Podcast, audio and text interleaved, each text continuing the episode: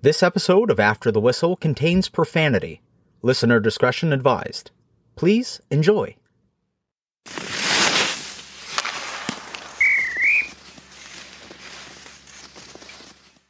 Fire away. Good morning. You mean fire away? Don't you don't tell me when to fire away, okay? Were you just Because Ray, were you just about to do the uh, Good Morning Vietnam or Good Morning whatever? Well, you don't know because you didn't let me speak. But uh, listen, I mean, I have been waiting. I've been waiting for this episode. These are the things that I'm watching this shit go on last night. I'm watching some of the things that are happening in the in these playoffs.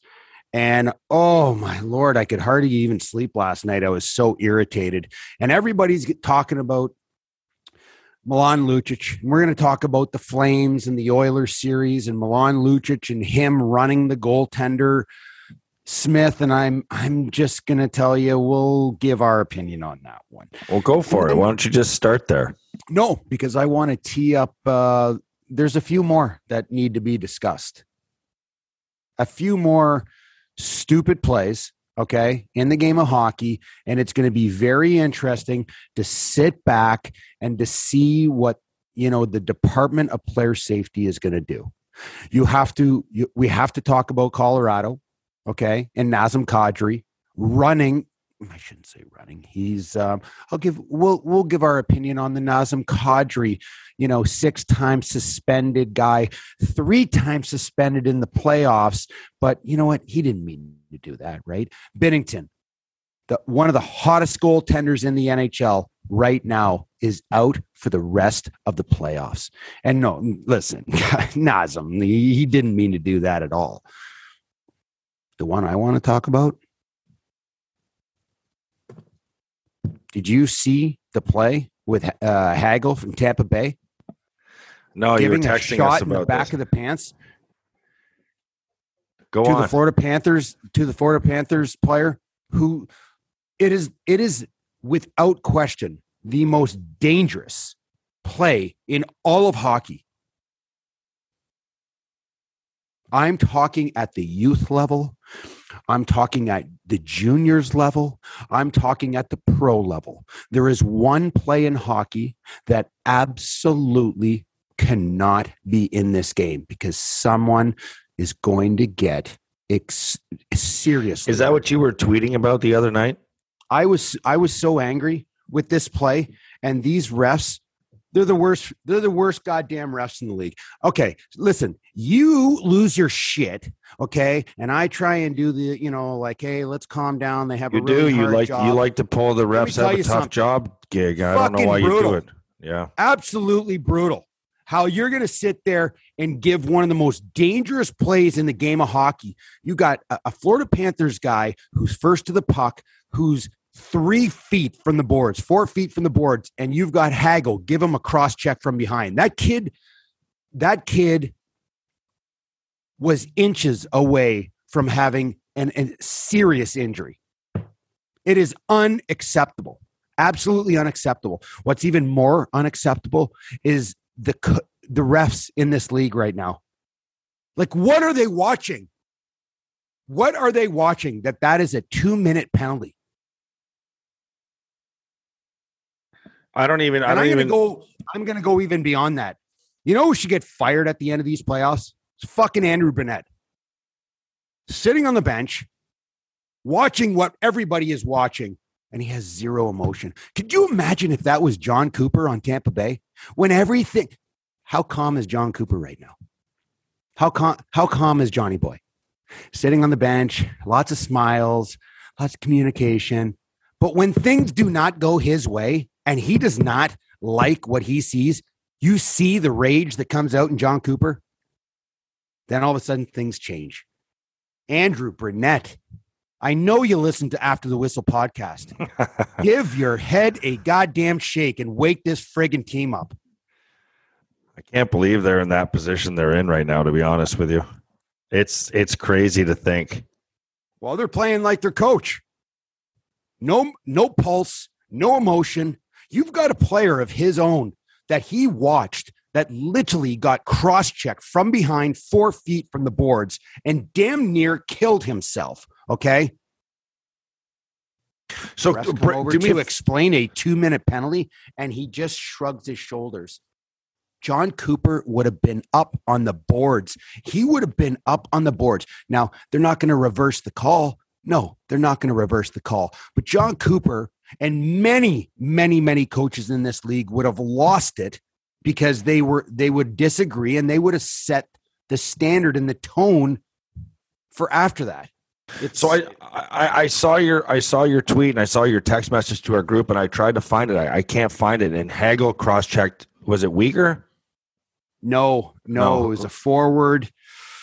I I will find the name. It it was it was awful. You know, we're going to sit here. We're going to talk about Nazem Kadri. We're going to talk about Milan Yeah. Lucic. Both players were injured.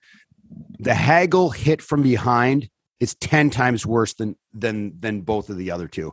Here's the problem: the NHL makes decisions on whether a player is hurt or injured or not. Because if that kid would have left the game on a stretcher, which he was like three inches from that, then I'm going to tell you right now, he'd be suspended for the rest of the playoffs. I got to be honest They with you. I can't believe. I can't believe that that we haven't seen more injuries like that.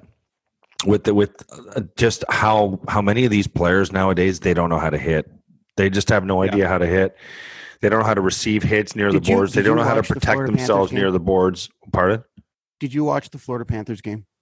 Maybe Uh, bits and bits and pieces of it. Yeah. It was Did you, it was did you watch not a good game. They did you watch the penalty they gave Hornqvist?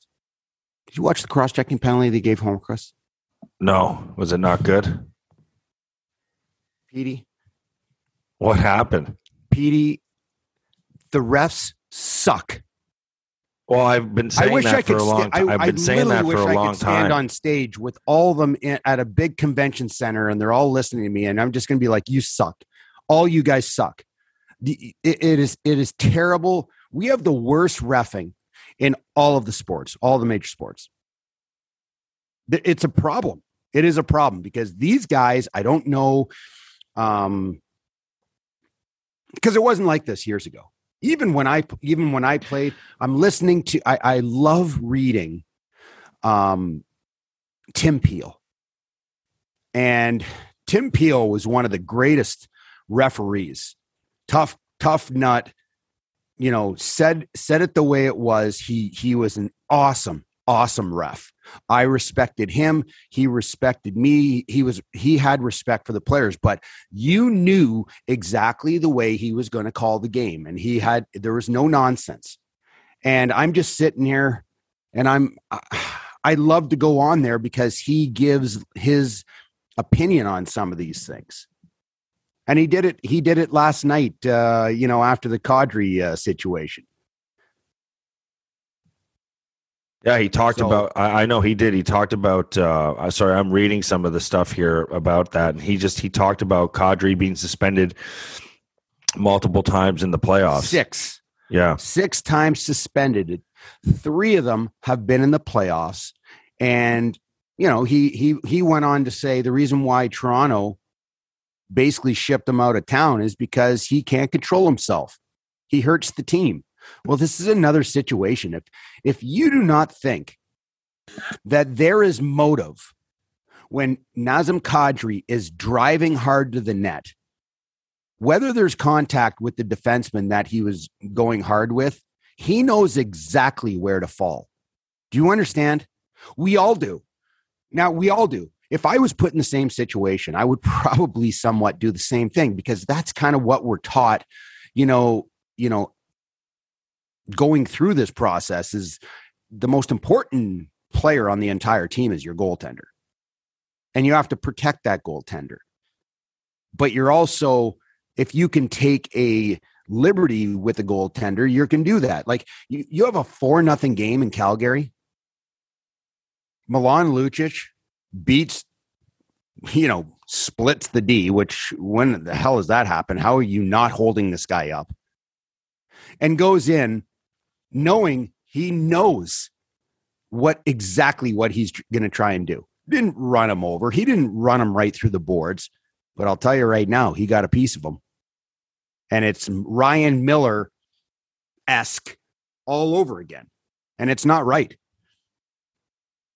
Well, here here's here's the problem. I, I you're gonna erupt on me here. I did you see what Daryl Sutter said about Lucic? And I want I want Yes. to stay on Kadri as well. But did Yes. you you saw what Sutter said? Yes.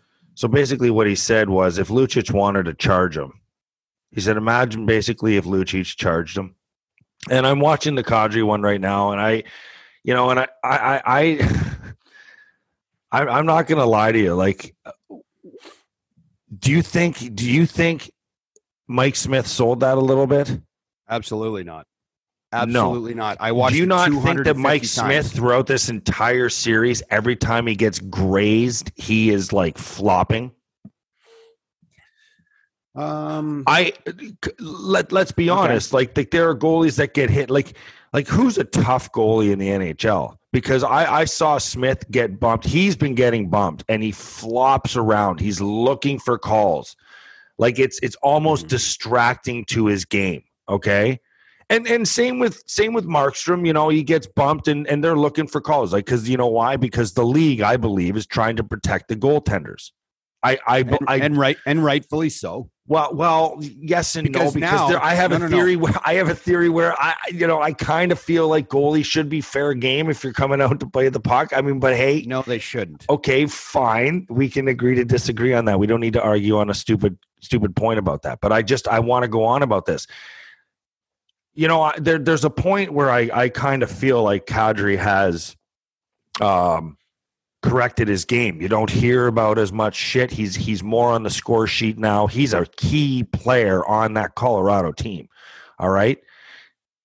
I don't believe that. I don't believe Still a he- loose cannon. What are you talking about? He's been suspended every goddamn year. The last Yeah, six but- years, he's Yeah, been but I don't. be- I don't year. believe. I don't believe he drove himself into Binnington. Like I don't. I don't believe he drove himself into Binnington. he just drove hard to the net and just accidentally. well, he was poking. right he was top of the poking at a. He was poking at a loose puck. Oh, okay. Yeah, and Yeah. and you know what? And Yeah. here's the other thing too. When are we going to start to blame the defensemen that throw the throw the defending player into their own goalie? It no, no, no. Kadri was behind the player. Kadri Ka- was behind the player. I literally just watched this play. I watched it literally 200 times. I watched them both 200 times. I I, I just you're going to tell you're going to tell me that Nazem Kadri, who's been suspended six times, who's been suspended three times in the playoffs, and the way that he plays, he plays on the edge. He's a great player. I love him. I'm going to roast him because he should be suspended for it. But I'm going to tell you right now, I'll take him on my team any day. well, that's a given. 100, 100,000%. Love the way Nazem Kadri plays. He has turned into a world class hockey player. He's really strong defensively. He's putting up points. He's physical. He's got a nasty streak to him. He's got everything. But listen, his all of that that style that he plays, he plays on the edge. And if he wants to play really well, you got to play that style. He's got a, a bit of a rat mentality in him. Well, I'm going to tell you, he w- did drive hard of the net, but it's with reckless abandon. He did get there was a bump between the, the defenseman and Kadri. It just so happens that Kadri ends up literally right on top of Binnington, and now Binnington is out of the uh, out of the playoffs. He's done. He's done for the year. You don't think that Nazem Kadri knew exactly what he was doing? Do you not think that Milan Lucic knew in a four nothing game exactly what he was doing? There's think- motive to these things. I don't think I don't think Lucci like you're you're that's the part that's so amazing to me is that these the, Mike Smith's stronger than that. Like Lucic didn't go and hit him. He didn't body check him. So what? He put his hands on him. Big deal. I, I don't He understand. is a 200 Oh yeah, he and come 30 on. pound guy, six foot three, who eat. There should have been no contact on that goaltender. Zero. Lucic saw everything in front of him. The game is four nothing in the third period. You're going to tell me that Milan Lucic. uh, Let me ask you this. Let me ask you this, Andrew. Look at me when I'm talking to you. Do you Uh, okay. remember when the Boston Bruins played the Sabres and Ryan Miller, who is literally as skinny as a popsicle stick, goes out to play the puck because he's a great puck player. And Milan Lucic came in and accidentally hit Ryan Miller. Is that how it goes? Is that how that went? No, he Did didn't. accidentally, literally murder Ryan Miller. Is that what happened? That moment single-handedly So now we're in the playoffs. organization. What's now that? we're in the playoffs. Now we're in the playoffs. For nothing. For nothing. The Flames are down. What do you think Milan Lucic wants to do?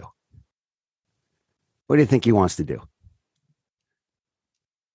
Come on, they're in. he wants to rile shit up. He, He wants, wants, to, he- rile up the birdcage. if you're going to win, you're going to pay for it.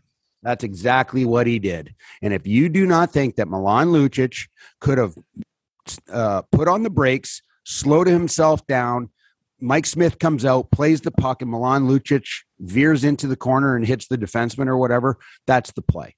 Okay, Not I- and I'll give you that. I'll, I'll give you that. But I mean, he like let's, let's be honest. Like what Sutter's saying is, if he charges him, he's dead. So if he charged him like he did Ryan Miller, you mean that?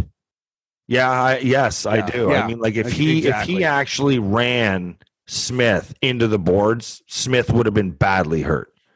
Okay, and he would have been out literally for a 25 game suspension if he would have done that. Would you agree with that? Yeah, he would have been out for a while. Okay, so now now what is the suspension for this is there's motive to this. Down 4 nothing. Third period. I, I didn't over. think I didn't think it was all that bad. But now you're painting all the scenario. no, no, no, no. I- so now you're, you're going to painting tell the me that scenario, and you know what? And you're you have you have No, a I'm good argument. Paint a scenario. I need you to go back, and I need you to look at the hit. I've seen it. I've watched it. Okay. I watched Did it. Did you watch the angle of of uh, Smith's neck?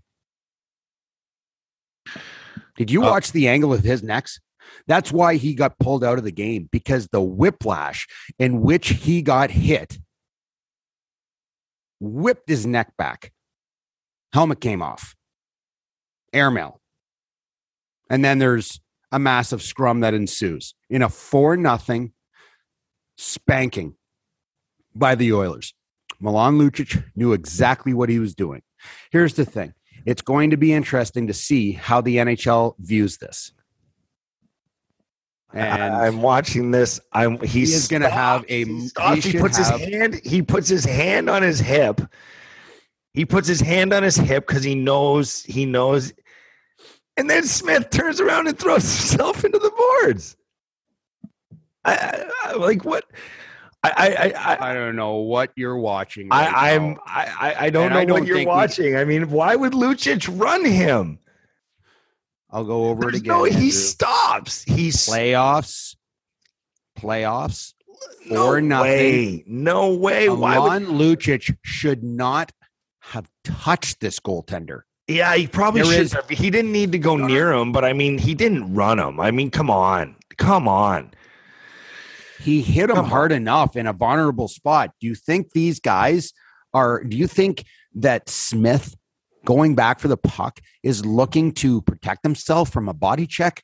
There's no body checking uh, goaltenders. I- Milan Lucic knew exactly what he was doing, and he obviously, if he hits him, he's going to be out ten games. He's going to be out the rest of the playoffs. That's why I don't him. think it's why I, you know, like I I don't I don't understand. Like, I mean, everybody wants this guy like like hung up. It's not that I- bad. I it's not think she- it, it's not that bad. You are absolutely crazy. You are absolutely. You're pushing my buttons. Why can't we just agree on something? No, I listen, too many No, times. why can't we agree on something? Are you goddamn kidding me? You're sitting on the bench right now, and you watch Milan Ju- Lucic do this. Are you going to be okay with this? No, uh, but I'm not on the bench right now. I'm not. I'm sitting Okay, here. but you're okay with fan watching, totally, totally, you know, on the fence as to who wins. I could make an argument as to why I want to see either team win, but I don't. I don't know that Lucic should be suspended for that. I, I don't. Hmm. I, I just I I don't. The Kadri one, I I I can accept your Nazem Kadri um argument more than I can accept the Lucic one. You know, like maybe maybe you know maybe Kadri. And when I said he was, you know, the guy pushed on him, the, the defenseman kind of turned his hip into him and got him sideways. And I mean, it, you know, he makes contact with him as well. So, I mean, I can argue this either way, but in terms of the Lucic one, I don't see. I don't. I don't. I, I don't see how we can't maybe say that Mike Smith, you know, sold that a little bit. He's been, you know, even before that play in the game, I could say that he's sold. He's he's you know he's had a couple sale signs out on the front lawn. Sorry if that if if you disagree with that, but you know, I, I but so I still strongly, think I still think the officiating sucks. How about that? I so strongly disagree with this. There is no question. You cannot have this. This is something that you just need to be aware of that when a game's four four nothing and and you have another team that has a player on that team that is tougher than any player, most players in the National Hockey League, are you going to allow this player to go out and take liberties? Like there's snow. I'm watching it again. Lucic has snow. These stops. He hits them. Ah, it's not a hit. It actually. I think no. You know what? You know what I think? I think the the the momentum of the stop causes him to, to kind of like because he has to he has to push him because he's going that fast. Why he's going at him, I don't know, but I don't think he's going there with the intent of burying him. If he wanted to bury him, he could have buried him. I think Mike Smith helped help help that. I I could have buried him, but that's not the point. I, I can't help but to get a piece of him. The point is to get a piece of them.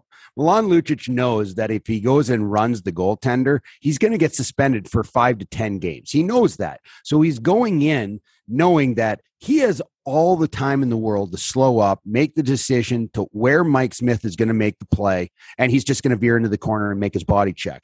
But no, he chose he made a decision to get a piece of the goaltender. Did he run him like uh, you know Sutter said? Uh, he could have ran him there. And no, no, you don't do that. That's why Imagine at the end he goes, it, it, he goes, it is what it is. Yeah, it is what it is. He's going to be suspended. I don't think suspended. he should. I don't think he should be suspended. And and Charles here because uh, the show tweeted out about the hit. Like, do you think Lucic ran him or did Smith sell it? And he said his history doesn't help, but this was a hit from a, from the side, accentuated by Smith turning into him, and it looked like it didn't look like that hard of a hit. Looks bad from the helmet coming off an awkward right leg knee angle on Smith, but any non goalie, that's barely a two, in my opinion. Then he goes, you know, fuck Lucic though. And but, so hold on, any non goalie what does yeah, that mean? Any, any non-goal. Well, what does that mean? Yeah. Explain that to me. Any non any non-goaltender. This is only a two-minute penalty. Explain that to me, Andrew. Can't touch the goalie. I get it. I get it. But still, no, no, no. But it's it, not. Listen, it's not as listen, bad as everyone's he making. He didn't it. run him. Okay, he didn't run him. And if it was a non-goalie, it would only be a two-minute penalty. Okay. But the thing is, he is a he is a goalie. Okay. And you can't hit goaltenders. You can't touch goaltenders. It's in the rule books. And when you have a goaltender that goes out to play a puck, it's a four nothing game. It's in the third period. You have a meatball that gets on the ice to go and make a, I'd say a hockey play, but it's going to be a controversial hockey play, setting the tone for the next game. This is where Milan Lucic is making a decision. He he made a decision to pull up. He made a decision to pull up because he could have he could have murdered uh, you know Mike Smith into the boards, but he didn't. He pulled up and he got a piece of him, and that's a that's basically setting the tone for the next game. The problem is you can't do it. You can't do that. Better response than the Sabres back in 2011. No. Might have been 2000, even... maybe 2012. I can't remember. That thing's going around too. How about that though? Eh? How about Millsy? I'm just stayed around to uh, let everybody know what a piece of shit I think Lucic is. He's got 50 pounds on me, and uh, I'm like, yeah. I, I if I was Ryan Miller, I'd be furious too. But so you don't want to hear my take. You don't really want to hear my take on the how I feel goaltenders should be in should be fair play a little bit, like when they come out of the crease, like depending on where they are. No interest in hearing that, huh? Because I do Not really. Not really. Um, unless we want to have a rotation of having five uh, five goaltenders on a roster. You like that? Um, you saw the um, you saw. We're talking about Lucic. We've talked about Kadri. I think Kadri's probably going to get something too. I can listen. I mean, these are choices that these players are making. Milan Lucic should be suspended because of the act. Nazem Kadri, his history is not on his side. Six suspensions in the National Hockey League, three of them are in the playoffs. Okay. It, when you have controversy, continued controversy that follows around a player everywhere he goes, then you have to take that into account. If you have a certain player um, that that falls into a goaltender after a hard drive to the net, you look at history. You look at the type of player player he is. Okay, if you have Jonathan Huberdeau driving the net and he falls into the goaltender, um, you would be sitting there saying, "Well, this has never really happened before. He doesn't. That's not the style of player he is." But when you have Nazem Kadri, who has been doing this for years and years and years. He's been suspended multiple times. He's been suspended three times in the playoffs. And then all of a sudden now we're in year 2022 and he and he just knocked out one of the hottest goaltenders in the National Hockey League. Yeah. Yeah. It's got to get looked at. It's got to get looked at. Because Nazem Kadri knows exactly what he's doing. Knows exactly what he's doing. Fell right on top of Binnington and Binnington hurt his knee. Now he's out for the rest of the playoffs. So that's going to get looked at. Is he out of the rest But of the playoffs or this series? The rest of the playoffs. Well, he's done, the- the- he's the- done for the year, they said. Really, He's with done what? His knee. Probably tore tore meniscus or or uh, you know, ACL, MCL, something. But he did you not see him get up? Mm-hmm. Trainer comes onto the ice, and Jordan Binnington starts to move side to side, sliding on the ice, and right away he winced in pain because you know the right knee that Nazem Kadri went hard into the net, knocked him out for the rest of the playoffs. And I'm going to tell you right now, Jordan Binnington is one of the hottest goaltenders in the National Hockey League. He's he's played absolutely fantastic. So tough decision there. I'll just I'll I'll see what happens, and um, I would imagine Nazem Kadri should probably get a one game suspension for that. Uh, how Milan come- Lucic, I could see a two game suspension for his. And I want I sent you. Please I saw it. phone. I saw it. I appreciate it. Yeah. You tell me. You There tell wasn't me enough. right you know now. what? There wasn't enough focus put on this. This is the most. This is the most. I have sat here. What are we? What are we? Forty-one minutes. I have sat here right now and talked about Milan Lucic and Nazem Kadri, and I'm going to tell you right now, Hagel should be suspended for five games. For I that play. agree. It's way worse than all. Of I told I I I just sent it to you on your phone, so you make Yeah. sure. and Yeah, you I can- saw it.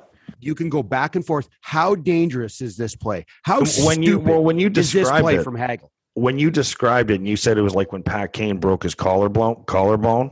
Um, I'm, is that how you described it? I, I think, or maybe I read that. But either Uh, I way, did not. I did not. Uh, I I didn't mention Kane. Okay. Well, anyway, the way you described it, and then I read something on on uh, when I looked it up. Um, I read something on it. Someone said just like when Patrick Kane broke his collarbone against Nashville all those years ago. These are the most dangerous hits. These are the most dangerous hits in hockey. by by far and and and here's the thing this is the best thing about it how how shitty this league is right now. It, I, i'm going to tell you the hockey right now is is is just marvelous. Like i mean i am every every game i sit down i have been glued to these playoffs. I cannot believe how much talent and star-studded you know players every like it is is incredible. Great goaltending. It's been physical. There's been some jam and some fight to to all these series um What's going on? With but i'm going to tell you Like, I, Listen, I mean, did you did you think for a second Connor after the, after the first five minutes of the series? Did you think for a second that Edmonton would ever be leading the series two to one?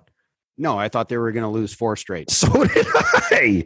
They were going to lose four straight, and I and and if you watch this series, like I just I don't even I don't even Connor McDavid is is like um he doesn't come off the ice. He doesn't he never looks like he's tired. He never looks like he's tired. He's not fatigued ever.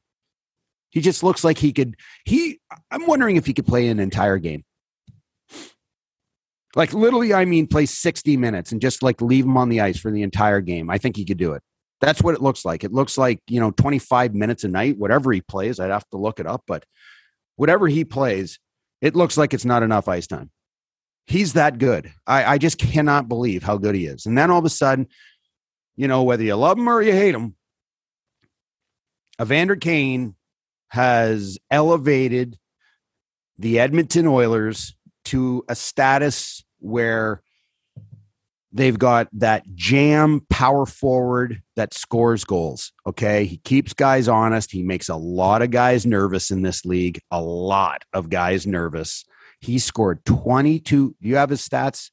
Yes. I think he scored 22 goals in 43 games. And now he's got 10 goals in the playoffs. He's he's just playing incredible. I mean, he's really played well, but McDavid and Draisaitl, they've ele- elevated their game to a, just another level. They're putting that team on their back. It's almost like the other lines go on the ice and their focus is just not to get scored on. That's that's what it's all about. And then when McDavid's on the ice, he is playing against the best players in the world that are defending against him and they can't stop him. They can't stop him. He's unstoppable. Uh, you said it so perfectly, Evander Kane, whether you love him or you hate him. I mean, there are a lot of people that don't want to root for this guy, but I mean, it is hard to ignore what he's doing. Like, this is absolutely incredible. Absolutely incredible. Like, there have been a lot of teams this year that have acquired some players that have really helped their teams and will change their franchises. Buffalo's one of them, you know, but they didn't make the playoffs. But then you go and you look at the Rangers you know, they go and acquire Andrew Copp, and he was just tearing it up when he first, you know, goes there. And the but the Oilers took a serious risk. Like, look at what happens when a player of Evander Kane's talent is literally on his last legs and has to focus solely on hockey. I wonder Like- how he is. Like his ability, I wonder how his he is, ability like- is really coming out here because he doesn't how have a he is choice. off the ice.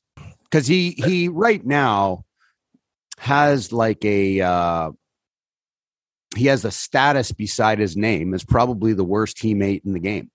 At least uh, until he got to Edmonton, we don't know what it's like in Edmonton. But things seem to be working out, and things turned around when he got there. Yes. But you know, he he really struggled. He really struggled to be a good teammate in in, in Winnipeg. And there that was the reason why they moved him out. He was not well liked or well respected all from the players in in uh in Winnipeg. You know, when you've got your leaders, guys like Dustin Byfuglien and Andrew Ladd and the guys that ran the leadership group there, they despised Evander Kane. And it was his, you know, I, I feel for Evander Kane because I think that he, you know, was not guided very well. Okay. And uh, he really burned some bridges in in, in in in Winnipeg. He gets traded to Buffalo, and you know, listen, I mean, I heard so many stories about him that uh, you know I could it make your head spin. It's just not. He's he's an individual. He's only worried about Evander Kane. He is only worried about him. He is not a guy that you, if you're on a team and you have a lot of young guys that are like sponges, they're just looking for guidance on and off the ice. He's the last guy you want in your environment. He gets moved out to San Jose. You look at what happened in San Jose. You think that organization was happy with you know, they paid him $7 million, almost $50 million for him to come because he's a great hockey player on the ice. He is absolutely terrific. But his off ice issues, you know, war on another organization in San Jose, and then they have to buy him out and move on from him because there's so much, there's so much baggage. And now all of a sudden he's he's. I don't even think they bought like him out. I think they just terminated his contract. could be it could be yeah. Um, and then he's now he's now he's it's almost like we feel like he's on his last legs, right? In Edmonton, he gets an opportunity, he makes the choice, and I'll tell you, he he looks really really good right now. He's skating very, but he looked like that before. He looked like that in Winnipeg. He looked like that in Buffalo. He looked like that in San Jose. So so nothing has changed on the ice for Evander Kane. He still looks incredible. I'm just I'm really curious. I I, I hope nothing more for a and he and he's you know what is he 30 years old? I I, I, I 30. going to call him a young guy, but he's yeah. So I just hope that he can kind of finish on a real high note in his career and and uh, kind of learn from previous mistakes in life because we all make mistakes like every single one of us it's not like we're sitting there i'm sitting on a on a you know big fat white cloud it's you know i've made mistakes and you kind of learn from those things and you try and you know improve yourself improve your life and the people around you. And i hope that he can do that off the ice because i don't i don't look at evander kane and and think to myself you know i i want him to fail. I don't want him to fail. You know he he he's been misguided and hopefully he can get things on track. And uh you know i hope that that group in in edmonton you know the connor mcdavid and and and uh you know the players the leadership group you know duncan keith guys like that hopefully they can they can help guide evander kane and he's playing great right now he he looks he looks amazing They kind of have a Yeah. they have a sneaky a sneaky veteran team, eh?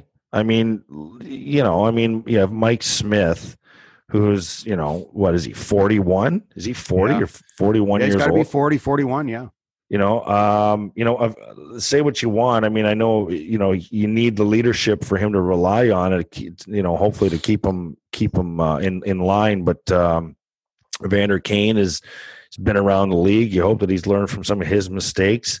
Uh Kassian's a veteran. Um Tyson Barrie Zach Hyman um Duncan Keith. I think know, Zach Hyman um, was a huge, huge addition for for that team too. He's another guy that I've heard is a tremendous human being. He is a tremendous, um, you know, guy in the dressing room. Just a really mature. He's kind of, uh, you know, he's like that guy that's very soothing to be around, you know. And uh, I heard a lot of great things about Zach Hyman. I know that the Toronto Maple Leafs did not want to lose him.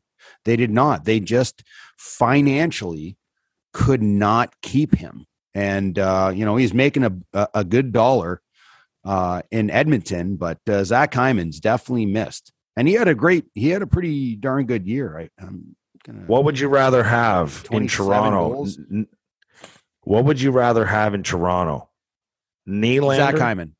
Nylander, or I know Zach exactly Hyman? where you're going with this. Zach Hyman. What- what's Hyman making? Five million. five five? Five point five. What's Nylander making? Seven. Okay, let me let me let me let me. Um, Maybe more I than I knew seven. exactly the question. I knew exactly where you're I, going with. this. I, I know you and do. I'm gonna, I'm, I'm gonna, I want you to think of this. Okay, I got to look up Nylander's exact contract, but I know it's over seven. Six point nine Okay, so seven. nine five. Like he's he's a seven million dollar guy. Zach Hyman makes five five. I would take Zach Hyman at seven million, and over a Nylander that's making five five. Nylander is a more skilled hockey player. There's no question about it. He is world class. His skill is absolutely insane. I would rather have a Zach Hyman in the way that he plays. He he's still producing. You know, Zach Hyman had a great year this year 27 goals and 54 points in 76 games. Now, I know Nylander had 80 and he had, I think, 35 goals. He had an incredible season. He is world class. He is he's awesome. But I think in I think in uh, when you look at the, Toronto, I just think they need more players like Zach Hyman. I know they had to let him go because they just couldn't financially, you know, figure it out and and to to work. But uh, I'll tell you this: I don't know if you saw the uh, the recent signing. Toronto Maple Leafs signed uh, Mark Giordano for a two year deal. What a gift! What a friggin' gift, man! Like again, a guy who's made stupid amount of money in his career. Good for uh, Giordano. The guy's the guy's a stud. I love I love him. I think he's I think he's an awesome player. He's exactly, and I mean exactly what Toronto needs like exactly what he needs. He is a he is a veteran. He's a leader. He's been a captain for for multiple teams. Um, and he's an old uh, he's an old buck, but uh, I'll tell you, they are they are very very pleased to get Mark Giordano signed, sealed, and delivered on the most ridiculous contract ever. Do you know what his stats were in 20 games with Toronto? Are you looking at them or do you know? I haven't seen them yet, but I'm I know that okay. So I, in 55 I, games with Seattle, he had uh, 23 points. And the year before that with Calgary, he in 56 games he had 26 points. 26 points. Okay.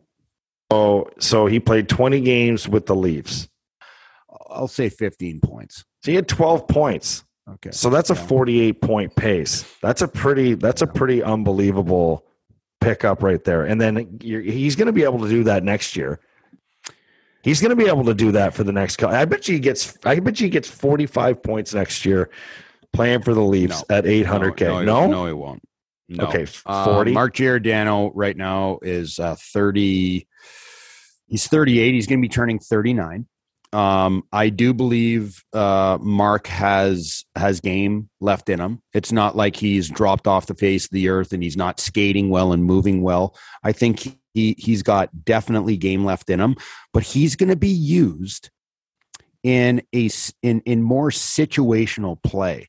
Like Mark Giordano, you know, for years and years when he played for Calgary and he was winning, I think he won the Norris, right? In in in uh 18, 19 um, he was playing big minutes. He was a big, big minute uh, eater on on the back end, and I think now you don't need to play him 25 minutes a night because you have your, you know, you have your Rielly, um, you have your TJ Brodie, you have a Mark Giordano that will now probably be playing you know, the 20 minute a night, maybe even a little bit less, because you're going to have situational players.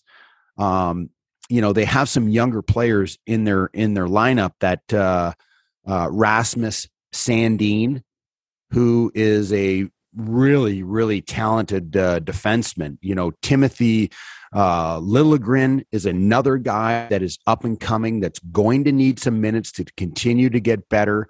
They still have Lilia Lyubushkin, which I think the Sabres should be uh, making a little door knock across the the across the the border. No.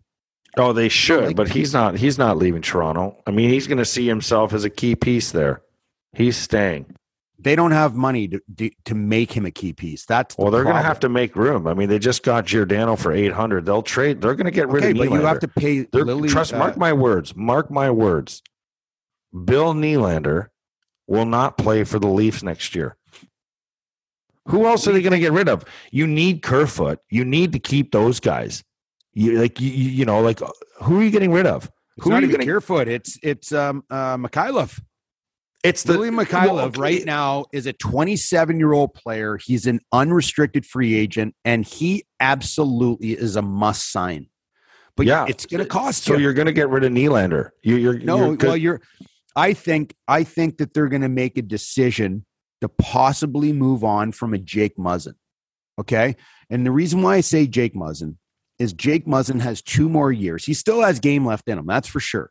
But he has two years at six point uh, five point six two five. Do you think Okay. they're going to move on from Jake Muzzin? Yes, because now that you have Morgan Rielly, TJ Brodie, you have Mark Giordano, you have Justin Holl, you have Lily Lyubushkin, you have Rasmus Sandin, Ilya. Timothy Liljegren, Ilya.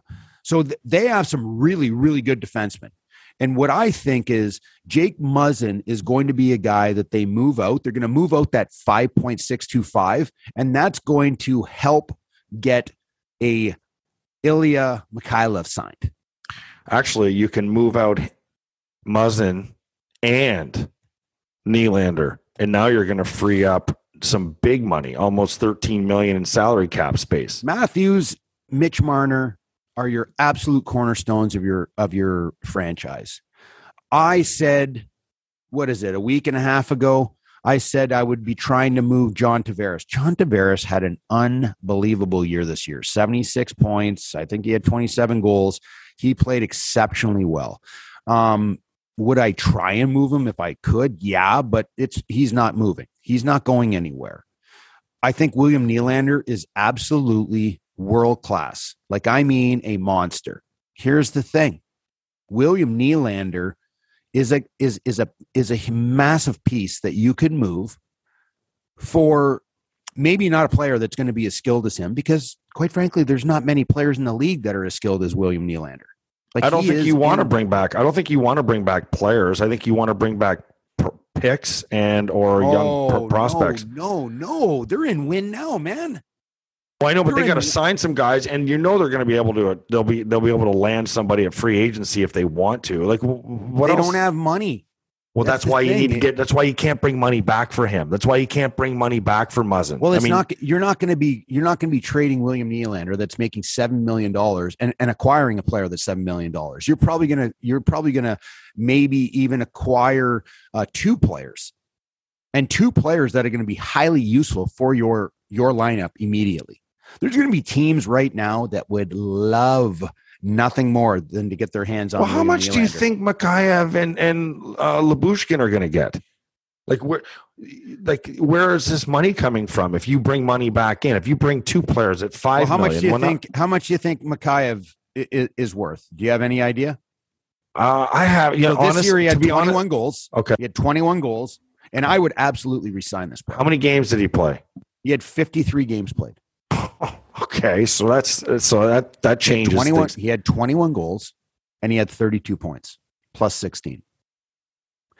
in 53 games. 53 games. Here's the thing I want you to I want you to think about. 2 years ago, going back 2 years, he played 39 games. This is his first year in the, when he when he when he was brought in. 39 games, 8 goals, 23 points. Yeah, it was Babcock. So Babcock loved him. like a yeah, Babcock on- loved him. Played the piss out of him. Uh, it was it was unbelievable. And then he slit his wrist. He got a skate across his wrist, if I'm not mistaken, and he slit uh, Yes. the tendon, and he had surgery. He missed a long time. Yes.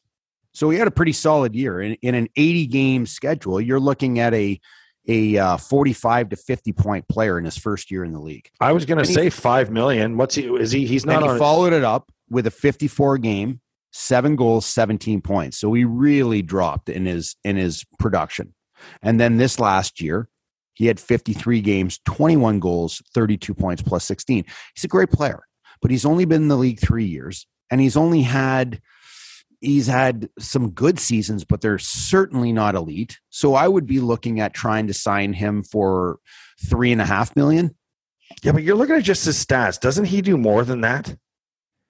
Like, does he? Is he not? I I mean, I watched a lot Well, of he's Leaf played games. 19 he's played 19 games okay in the nhl he's played 19 games in the nhl in the playoffs this is so he's played three years he has two goals and four points it's not like he's it's not like he's you know lighting things up he's not he he's he's a solid hockey player he's really good i would want to sign him but i'm not paying him five Who was he playing with? Engvall and uh, uh, Engvall. Oh, and Engvall was. I mean, there was a lot of uh, rolling the dice uh, with uh, you know, and, you know, Mikheyev was playing. I think sometimes with um, Johnny T and and Nylander, and then there was other times he dropped down and he was playing on the third line.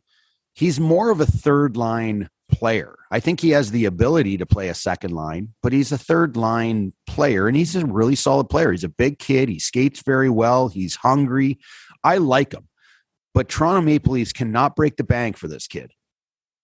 So the la- daily faceoffs last listing of him was on. He was pl- they had him with Tavares and Kerfoot, but I always I, I do recall I always, he was flip flopping with Nylander there if I'm not mistaken, right? But and on he, that- and he would play with site, Kampf and, and Engvall as who well. was who was uh, uh, Nylander playing with? uh, well, he Nylander was flip Matthews. Marner. No, no, Bunting, Matthews, Mar- uh, Matthews, and Marner, and then it was Mikheyev, Tavares, Kerfoot, Nylander, Kampf, uh, Engvall, and then Spezek, Blackwell, and and Kosh, Kosh. I call him Case. I don't care. Case. You know what I'm talking about. Yep. So the other thing I wanted to discuss with you was we were going to talk about it last week, and we never got to it. Was the um, Okay. the Tkachuk, Brady Tkachuk, and everybody thinking that Ottawa fans should have an issue with Brady Tkachuk in Calgary celebrating, you know, his brother's playoffs and stuff like that. I, I I don't I don't get this train of thought. And I know there's a lot of people that feel this way, so it doesn't have to. It's not like it's an original thought, but uh, you know, I just I said to you, I said, you know, um, if this is how he is watching his brother play in the playoffs, imagine how he's going to be playing in the playoffs. Do you know what I mean? And the energy he's going to, Yeah. you know what I mean? So it's like, Yeah. I, I don't, I don't have the issue with this, although I can see why the question comes up because hockey players and hockey in general are super anal about only supporting your team. You know what I mean? Like, how could you wear another team's colors? Blah blah blah. You know what I mean? And cheer. Like, do you feel that way though? Like, do you I- feel no, that way? No, if if no, I'll tell you, if he was born in Calgary and he's back home rooting for the Flames just because, then that's that's a bit of an issue. That's where you say cut the cord. But I mean, it's his brother. I, I don't blame him one bit. I don't blame him one bit. It's not like they're it's not like they're division rivals or anything. It's not the Leafs. I mean, it's not Montreal. It's Calgary. I mean, it's the other it's the other conference. Gives a shit. What are we talking? I think it's I think it's absolutely amazing. And not only not only is uh you know sometimes if you have a you know high like you know Brady Tkachuk is a high profile person in the hockey world. The Tkachuk family is a massive high end hockey. You know, you have Keith Tkachuk, Big Walt sitting in the stands a little side note his son Matthew scores a hat trick. The daughter is looking at uh, Keith Tkachuk, the dad, saying, Throw your hat on the ice. And he's like, No way. I'm keeping my uh, Calgary Flames white hat. So I'm like, I thought that that was hilarious. The daughter is kind of like going, Dad, throw your hat on the ice. And he's saying, Nope. But what I what I loved about this is you have Brady Tkachuk, who plays and is the captain and is a star in this league, Mhm. sitting in the stands Yes. with the common folk. And he's walking up the stairs with two beers in his back pockets, and he's got one in his hand.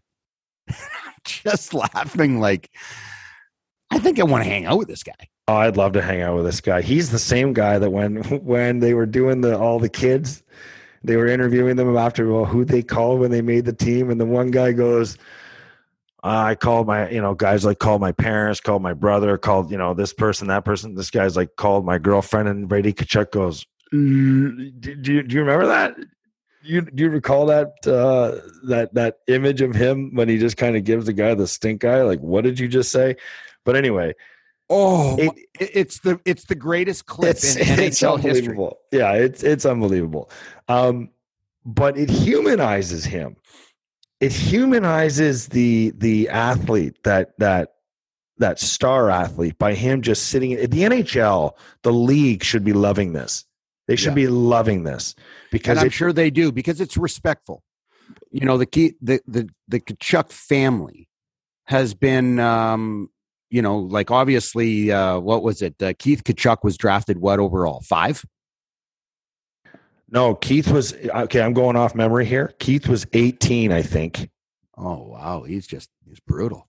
Matthew was five or six, Okay, yeah, and, what Brady was four. three. But I'm- four, okay. I'm going to double check that because I know Brady was the highest drafted of the three of them. Okay. Yeah, I mean, wow.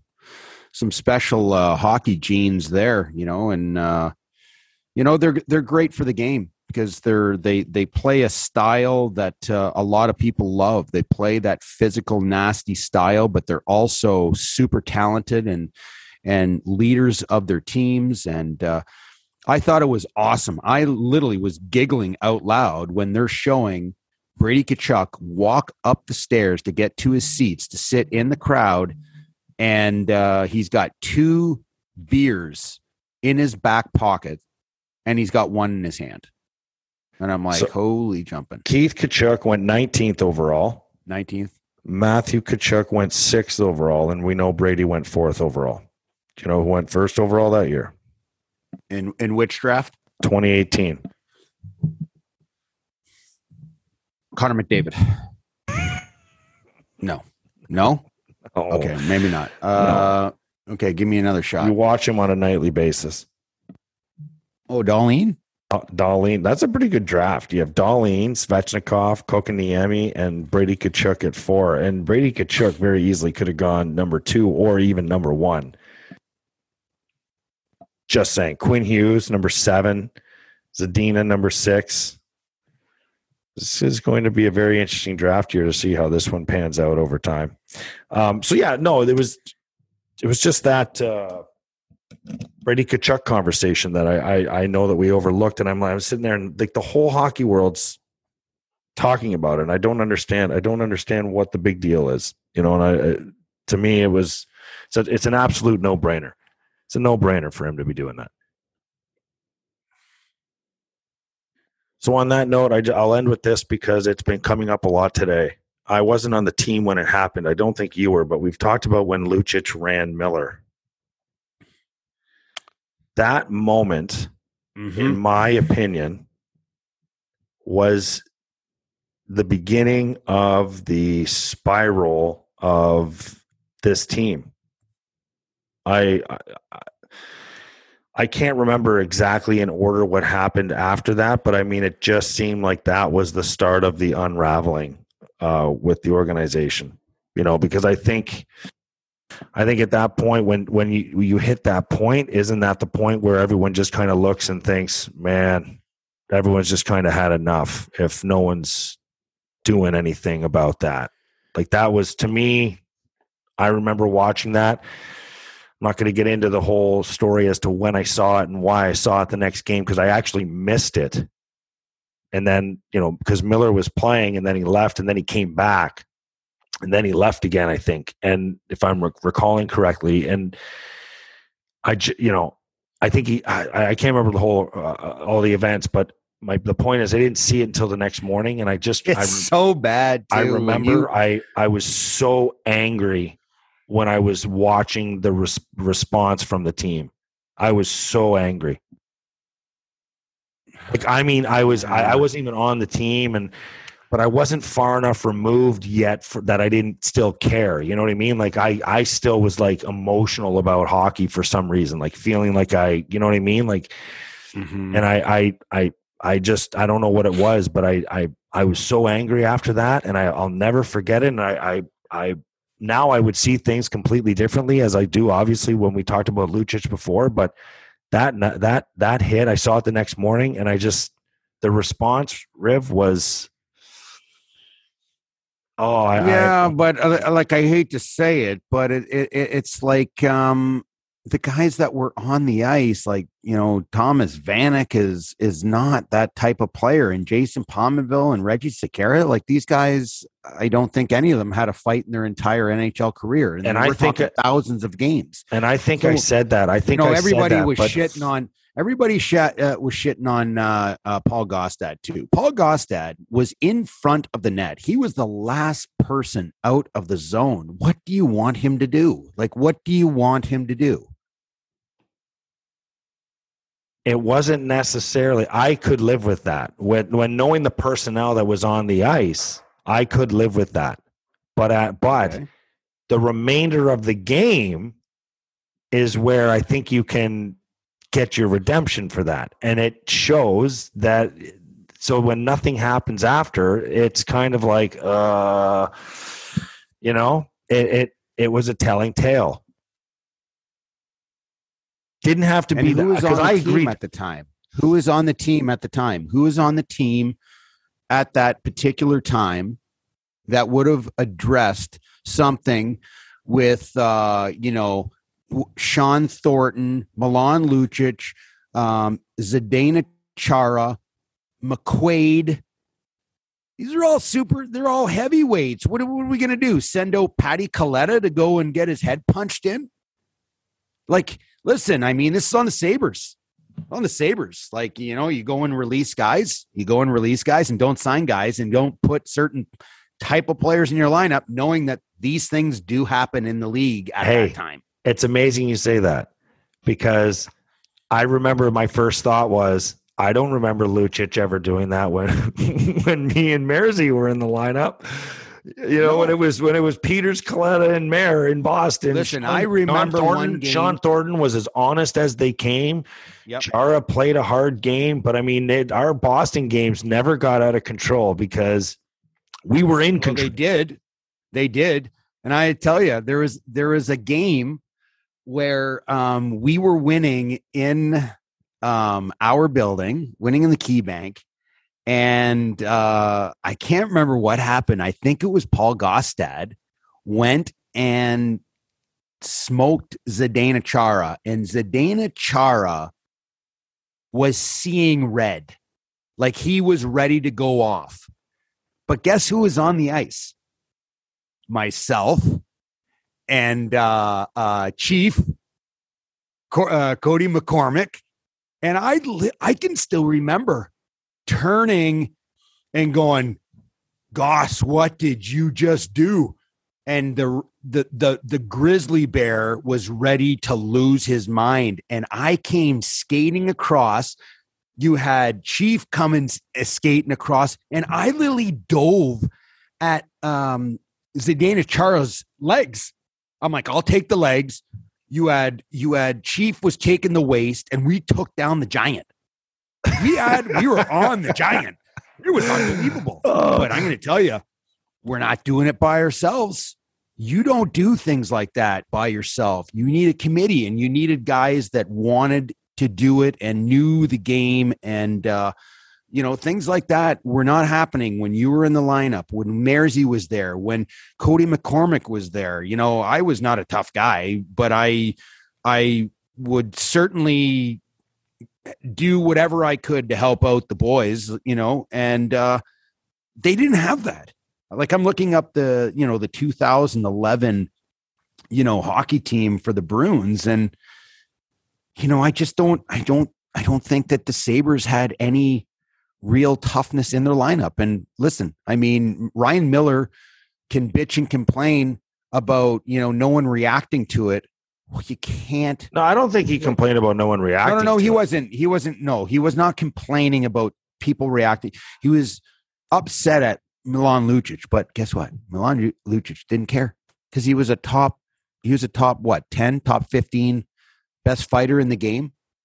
And No, on he was top of that, there. you you I- had you had a top three best fighter in the game in Chara, and then you had uh, McQuaid. McQuaid was got to be in the top twenty five. Then you had Shawn Thornton, who's sitting there on the bench, just kind of laughing and giggling, going, "I don't even have to fight." And you know, it, it- it's you have to you have to have a certain amount of uh, you know toughness in your lineup in certain games, so you don't get taken liberties. when we were talking about uh, Chara, it made me remember a time. Did you ever have a coach ever yell at a player? You ever had players yell at coaches? Do you ever get in an argument with a, a coach from the ice on another team? Do you ever have words with a coach from from on another bench or whatever? Is that over the line? No, no. Well, number It is- one, because well, actually, Well, funny listen, enough because Gallant, over the Gallant line. went at DeAngelo. I can't remember what that what he was saying exactly, but Gallant went at DeAngelo uh, yesterday.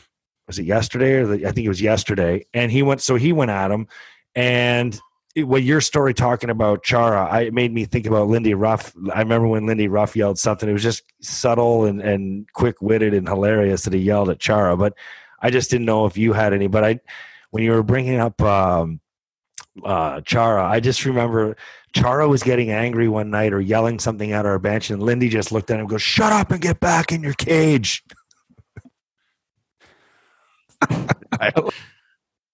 Yeah, I was- I mean, I'm just like, oh my god! And then you had Vanek on here talking the other day just about how much he hated playing against him. Like, you know, uh, he's just he was brutal. I mean, he was brutal. I was on. I was sitting near the door at the blue line on the visitors bench in TD Garden back in 2010 11. Zdeno Chara wound up with for a slap shot, and and David Clarkson turned and took it right off the side of his ankle broke his ankle in multiple places. I can't like, I don't remember exactly. I'm not going to sit here and say, oh, I heard it shatter, but the sound of this puck hitting his skate, like Clarkey was at the top of the circle killing a penalty, and Chara winds up. I think it was a penalty kill, but Chara winds up, and Clarkson gets to the top of the circle and kind of turns his body to, to get, you know, he didn't go down, but he stayed on his feet and he took it right in the ankle. I think he had surgery the next day. yeah. There was three guys in the league. There was three players in the league.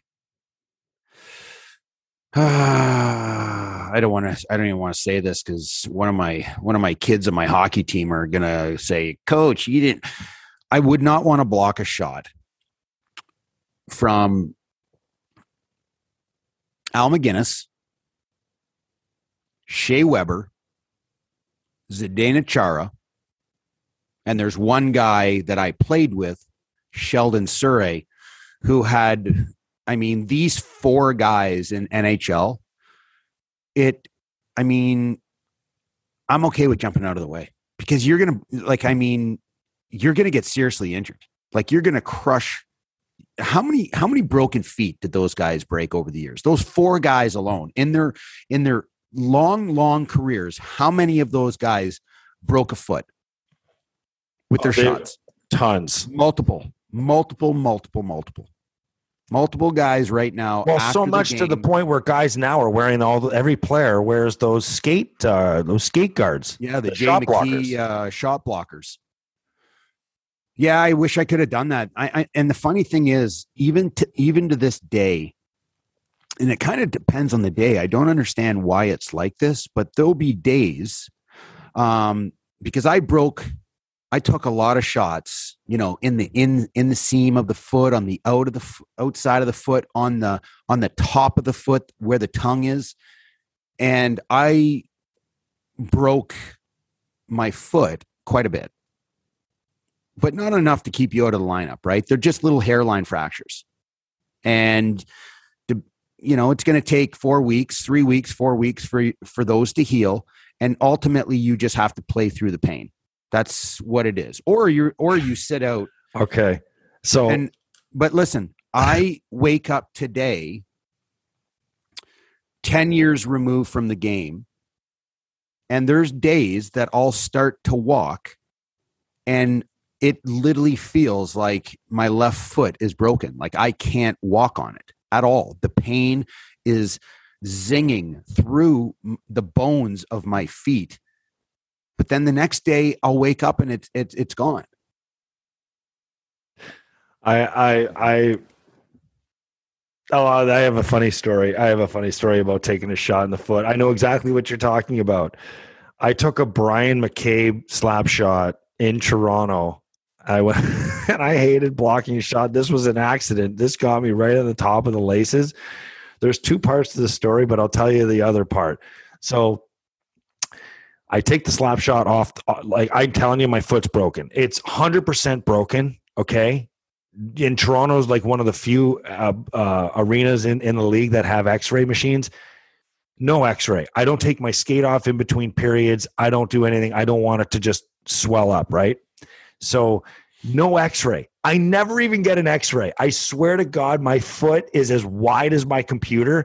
I had to, I had to put my, my, I had to practice through it. and play through it. I didn't say a word because I didn't want to come out of the lineup, right? Like, so I am taking Tylenols. I my foot is like my laces Riv were like that wide apart. They're probably three inches wide apart, like where you Did tight. you have to? Did you have to go to the rink and put your foot in your boot for like an hour before you even? went I had to ice? put it in a bucket of ice for like 40 minutes before I could First, even yeah. first to n- number And one numb it and number it two try and then just tie it up as tight as you can Yeah.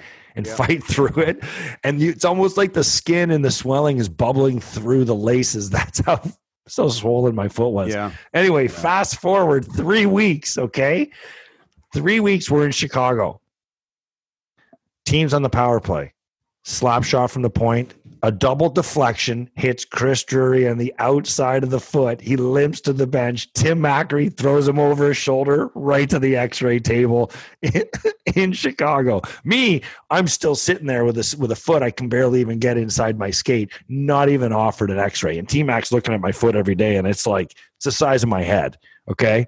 But I'm like, no, we're not, you know, no, whatever. No, I, Chris Drury takes a double deflection Just suck it up, Petey. yeah, just goes to show where you fall on the, the rating scale of paying for x rays. Anyway, have a wonderful day. That's a wrap on another episode of After the Whistle. Don't forget to follow us on Twitter, After the Whistle, and at Craig Rivet 52 at the Instigator 76. And you can find us, as you already know, on Apple, Spotify, and YouTube, and anywhere else where you can get your podcasts. Thanks for tuning in. Don't forget to spread the word.